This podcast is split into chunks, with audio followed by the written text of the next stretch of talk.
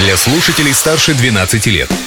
Колесо истории на «Спутник FM. Большой солнечный привет высылаю вам я, Юлия Санбердина, а приятным, я надеюсь, бонусом к нему идет история этого дня. Сегодня 12 марта. Праздник дня. Вкусный праздник отмечается сегодня. День ананаса. История праздника уходит корнями к Гавайским островам. Именно там 12 марта 1970 года был выведен уникальный сорт ананасов под названием Ден Монте Голд. Говорят, что это очень вкусно и полезно. В ананасе содержится большое количество клетчатки, суточная норма витамина С и 75% от дневной порции марганца. А китайцы считают, что этот фрукт – это символ процветания и благополучия, поэтому даже не садятся за праздничный новогодний стол, если на нем нет ананаса.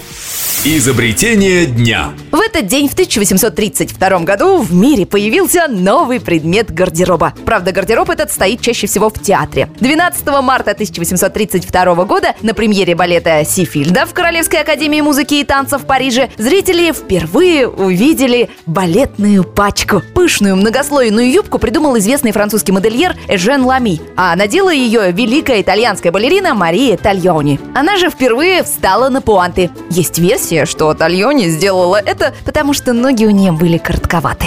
Событие дня. А в 1920 году в этот день был полностью восстановлен железнодорожный мост через реку Уфа в Шакше, взорванный колчаковцами при отступлении из Уфы.